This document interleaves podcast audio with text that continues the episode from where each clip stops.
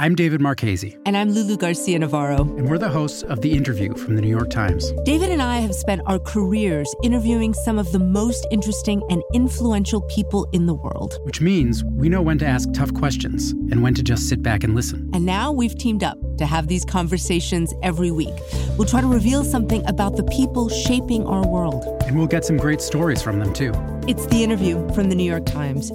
Listen wherever you get your podcasts. From the New York Times, I'm Michael Barbaro. Here's what you need to know today.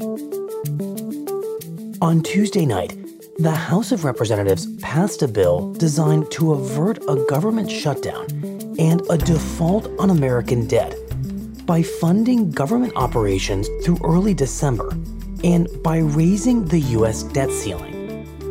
But the legislation has little chance of passing in the Senate where it needs 60 votes and faces strong resistance from Republicans. Unless Congress takes action by September 30th, critical government functions could cease on October 1st. That's it for today. I'm Michael Barbaro. See you tomorrow.